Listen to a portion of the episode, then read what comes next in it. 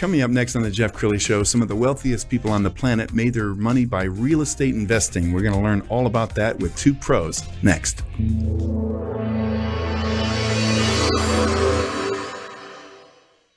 Many are predicting that the worst is yet to come, which is unfortunate, said one person here.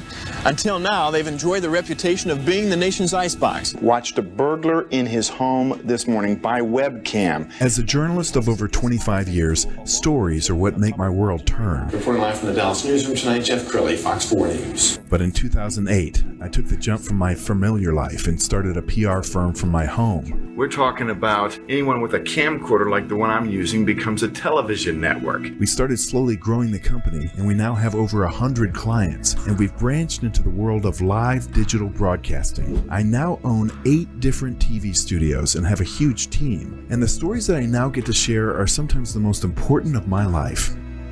Life has a funny way of coming around full circle. This is the Jeff Crilley Show. Well, if you tune into some cable networks, you see a lot of these real estate investing get-rich-quick shows, and they make it look super simple. But real estate investing is not for everyone, and you better do your due diligence before you make some kind of deal. To talk about that today, Zach Sams with Kensington Vanguard and Rush Graves. He's the president and CEO of AMR Capital. Thanks for coming on the show.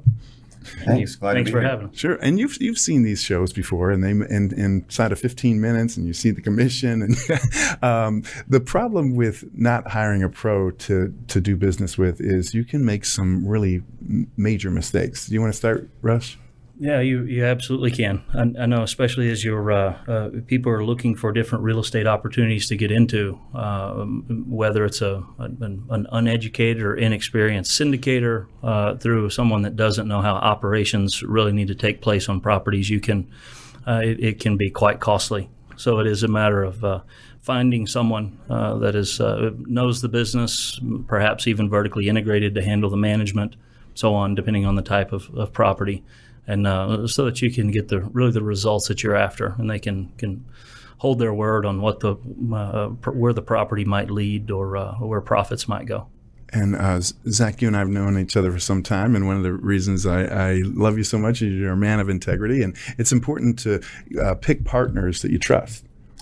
Absolutely, you know, not only is it important you pick partners you trust, but especially now as we've seen kind of real estate.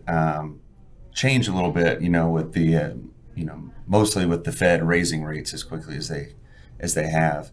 A couple years ago, we used to joke that anybody could make money real estate investing because prices were going up so quickly that even if it wasn't a great deal, there was a good chance you were going to do well. Well, that's changed now, and so the people that you're investing with, the people that you're partnering with, it's always been important, but it's so vitally critical right now because to find good deals and to make money in this market, you need to be with really professional people that know what they're doing. And staying with you, Zach, we're going to pull up your website. I want you to talk about why Kensington Vanguard is so successful. Well, yeah, the title insurance industry is it's key when it comes to the real estate business. 90% of real estate transactions have, you know, what we call debt or lending involved with it, and lenders are going to require that you have title insurance to protect the investment that they're making. Kensington Vanguard has been successful because we're, you know, we're a homegrown company. We were started in New York by two fantastic real estate people, Brian Cooper and Jared Fine, and they built the company with an entrepreneurial spirit. They've allowed people like me and others around the country to kind of, you know, let us run with it and do what we do best. And so, you know, we're kind of a niche where, you know, our entrepreneurial spirit allows us to make decisions in real time and focus on what's important for the client and not being stuck in a box, so to speak. So we've had a great run, and we're growing in every market that we're in. It's really exciting. And Rush, let's bring you back into the conversation and put up your website, because I know AMR Capital has a great reputation. Tell us more about your company. Sure. So we are a basically vertically integrated asset manager focused on storage, industrial, the occasional residential, depending on who we have the opportunity to partner with. Been in the business. We were solely multifamily from 06 through 2015. and since then made the transition really over to storage, a lot of self-storage being the bulk of what we do, own and operate. And it's just been a great path for us. It was still the same idea, multi-unit management, that a little less drama, not being in multifamily anymore, and really have the opportunity to excel for our investors. So it has worked out very well. And I know something that we're all proud of is being here in Texas, because there are some great opportunities. We've got a little bit of video of the Dallas skyline, and let's talk uniquely about Dallas, because I think almost every major magazine has named it one of the hottest markets in the country. Rush, what makes Dallas so special? Well, for us, one of the main factors has been the amount of people moving to the area.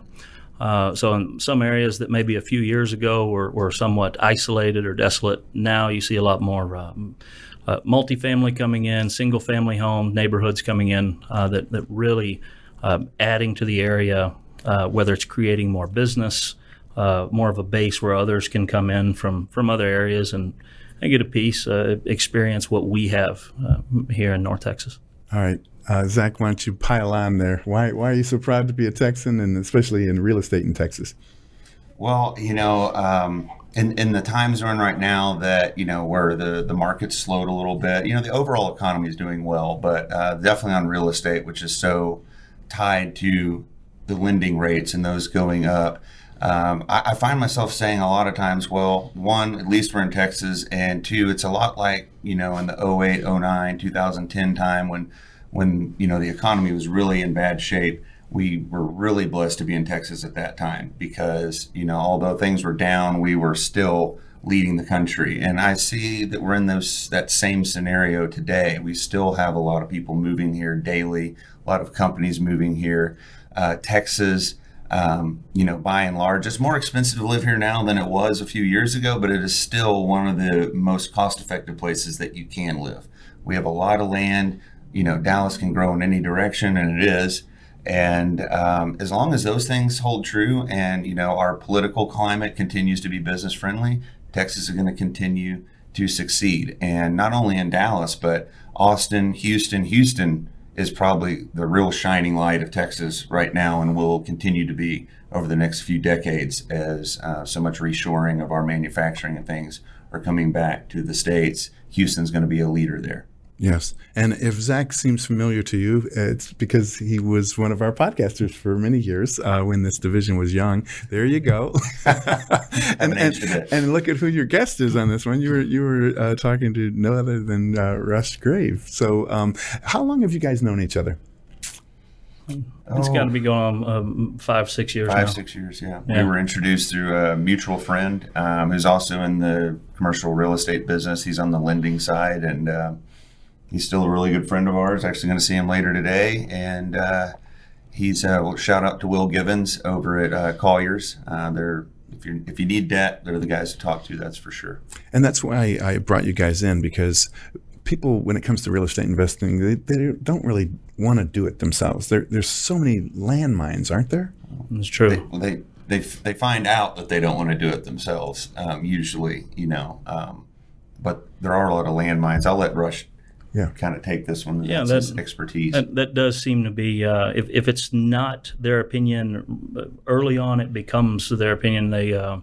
It's much better to have someone else operate and take care of that facility. So it might be a little easier to sit back and collect what comes from that site versus trying to get out and be an owner operator. It can certainly be a pain. Sure. And when the economy gets weird like it's gotten lately, sometimes deals emerge. Like I think about 2008. If you loaded up in 2008, 2009, you did very well, didn't you? Rush? Yeah, there were good opportunities then. I know that for us, being in multifamily, as there were downtimes, we were there with different properties that were kind of a catch-all basket, even of just this clean operation. Maybe not in the best area, but we stayed full because of the, like I said, somebody got laid off, demoted, you know, whatever the case may have been.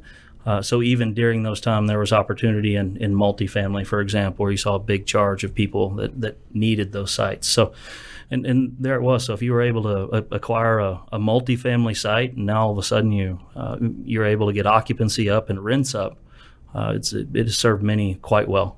I know that we did 8, 9, and 10 were actually some great years for us in multifamily.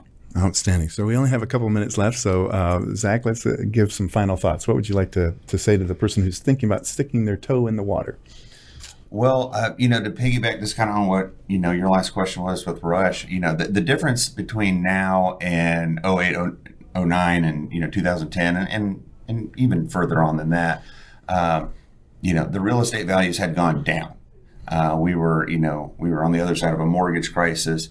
And the rates for, the cost of money went, really to the bottom it could go. Money was practically free. So values down, money free, people are able to buy property. It really was a no-brainer. If you had cash and you could buy a property and you knew the values had gone down, which they had, it was apparent to everyone, buy property. Today, it's a little bit different. It's not as easy because, one, the values really haven't gone down a whole lot. We haven't seen that yet. And I tell people all the time that sellers, they don't want to drop their price yet. Nobody wants to be the first one to do that. So with those differences, who you're choosing to invest with is critical. There are great opportunities. Real estate is one of the best you can invest in, but make sure you do your due diligence on who you're working with. And somebody like Rush is going to serve you well. Rush, final thoughts? Yeah, no, there are less opportunities out there now just because a lot of people who were sellers a couple of years ago realized that they can't capitalize on a site the way they could back then, or maybe they the price they paid back then they can't touch now.